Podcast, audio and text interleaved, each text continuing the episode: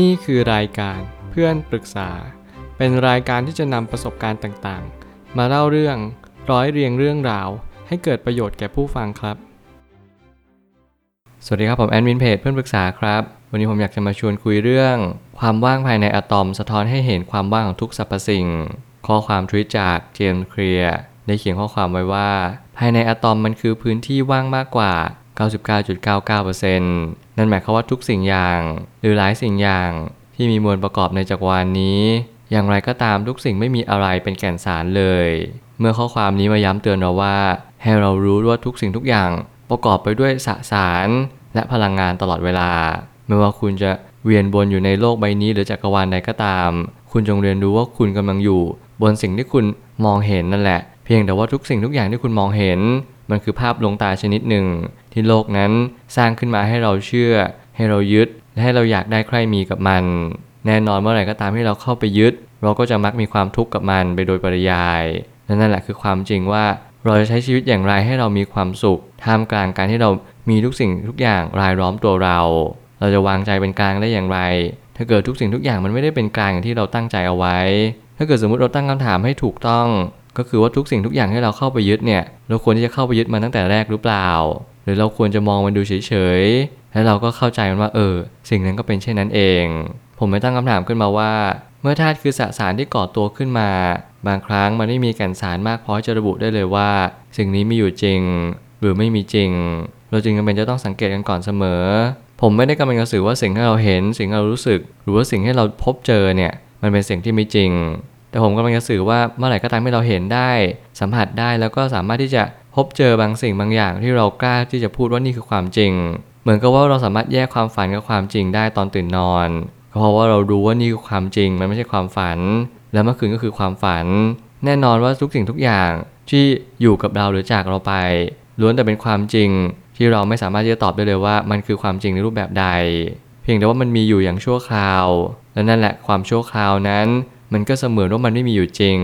และอะไรล่ะที่หลงเหลืออยู่ แล้วมันยังเป็นความจริงสำหรับเราอยู่ ซึ่งบางครั้งมันดูเหมือนเป็นปรัชญาชีวิตว่า สิ่งที่มีมันก็เหมือนไม่มี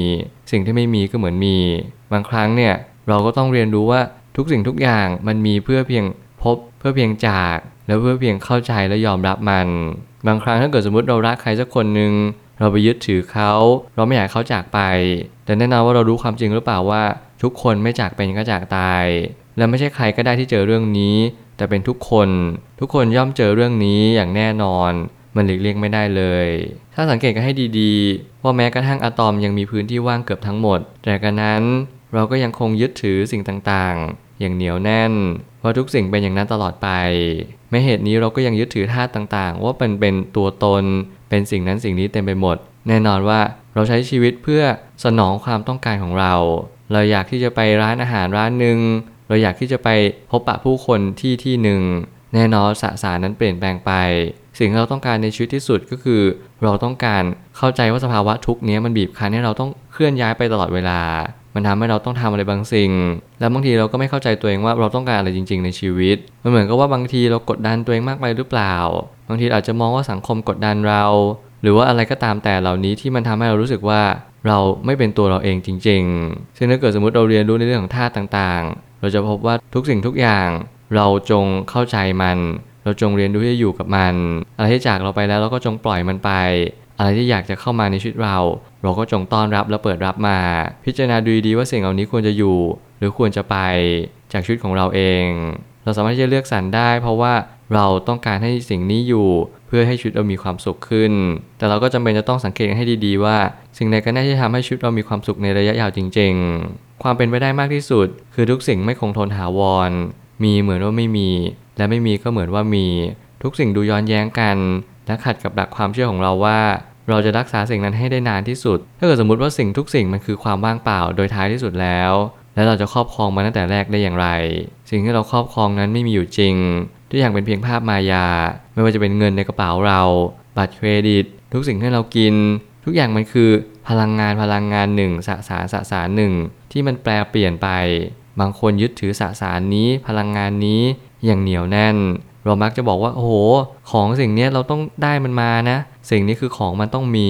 ไม่ว่าใครก็ตามที่เรารักเราพอใจ เราก็จะต้องพยายามทุกวิถีทางเพื่อให้ได้เขามาครอบครอง แต่หลังจากนั้นที่เราครอบครองเขาแล้วความรู้สึกเราก็จะเปลี่ยนแปลงไป นี่แหละคือสัจธรรม ทุกอย่างมันไม่ได้มีอะไรคงทนถาวร มีรักก็มีเลิก มีความรู้สึกที่ดีก็มีความรู้สึกที่ไม่ดีต่อไป นี่คือความเป็นจริงของโลกนี้และก็สัจธรรมนี้ คุณไม่สามารถเปลี่ยนแปลงกฎข้อนี้ได้เลย เพียงแต่คุณรู้ว่าทุกสิ่งที่คุณกำลังทำมันก็เป็นเพียงแค่ภาพจำภาพหนึ่ง ถ้าเกิดสมมติคุณเป็นโรคสมองเสื่อม หรือว่าอัลไซเมอร์ คุณจะหลงลืมทุกสิ่งทุกอย่าง เสมือนว่ามันไม่เคยเกิดขึ้นจริง เมื่อไม่มีอะไรที่พอจะเป็นที่ยึดเกาะได้นาน เราจึงจำเป็นจะต้องใช้ความชั่วคราวให้เกิดประโยชน์สูงที่สุด อย่ายึดมั่นถือมั่นกับสิ่งใดมากจนเกินพอดี ไม่อย่างนั้นมันจะกลับมาทำร้ายตัวเราเอง อย่าหลงลืมกฎของโลกนี้อย่างเด็ดขาด เราอยู่บนโลกเราจงทำตามกฎของโลก กฎของโลกนี้ไม่มีอนุโลม ไม่มีอารมุ่มอร่วย และไม่มีข้อยกเว้นกับผู้มีอำนาจใด ๆ ทั้งสิ้น เราทุกคนอยู่ภายใต้กฎอันเดียวกัน ก็คือกฎของความจริง คุณจงเรียนรู้ว่าทุกสิ่งทุกอย่างให้ผลยุติธรรม สิ่งที่เราเจอสิ่งที่เราเป็น และสิ่งที่เราเข้าใจว่ารู้สึกแบบนี้ นั่นแหละคือสิ่งที่มันมีเหตุผลของบางสิ่งบางอย่างรายล้อมตัวเรา จงอย่าเพิกเฉยความจริง เพราะความจริงนั่นแหละเป็นสิ่งเดียวเท่านั้น ที่ทำให้เรารู้ทุกสิ่งทุกอย่างมันทำให้เรามีความคิดที่ดีขึ้นคำพูดที่ดีขึ้น และการกระทำที่ดีขึ้นตามมา ถ้าเกิดสมมุติเราไม่เข้าใจสิ่งนี้ เราจะหลอกลวงทุกสิ่งทุกอย่าง รวมถึงหลอกลวงตัวเอง ไปยึดถือภาพจำไปยึดถือสสารที่มันเป็นความว่างโดยพื้นฐาน สิ่งเหล่านี้คือแก่นสารหรือเปล่า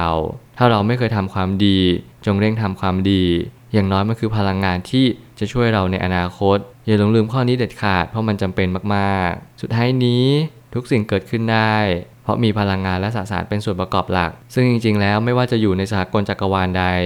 ก็ล้วนแต่มีสองสิ่งนี้ไหลเวียนอยู่ภายในอนุภาคเหล่านั้น ความเหมือนคือความไม่แน่นอน โลกนี้และสากลจักรวาลนี้ตั้งอยู่บนความไม่แน่นอน ทุกสิ่งทุกอย่างเคลื่อนไหวเชื่อมโยงกันเป็นหนึ่งเดียวกัน เราคือหนึ่งในทุลีของจักรวาลนี้ ใครที่สักสำคัญตัวเองว่าตัวเองเป็นคนที่สำคัญที่สุดบนโลก จงเงี่ยหูฟัง เปิดโสดประสาทให้เต็มที่ลองรับรู้ว่าเราคือส่วนหนึ่งของกาแล็กซี่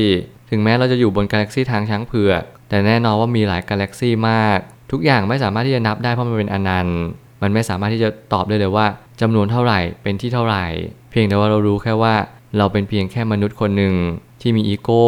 ที่มีความอยากได้ใครมี แล้วบางทีเราก็ไม่เข้าใจว่าตัวเองต้องการอะไรในชีวิตจริง ๆ จงเรียนรู้เข้าใจในชีวิต เข้าใจสัจธรรม เรามีสิ่งที่ล้ำค่าที่สุดคือความจริง เรียนรู้จากตรงนี้ เราได้เข้าใจทุกๆ สิ่งทุกๆ อย่าง และสรรพสิ่งของโลกใบนี้ นั่นแหละคือจุดมุ่งหมายของเราทุกๆ คน ผมเชื่อว่าทุกปัญหาย่อมมีทางออกเสมอ ขอบคุณครับ รวมถึงคุณสามารถแชร์ประสบการณ์ ผ่านทาง Facebook Twitter และ YouTube และอย่าลืมติด Hashtag เพื่อนปรึกษาหรือ f r ร e n d t a l k ด้วยนะครับ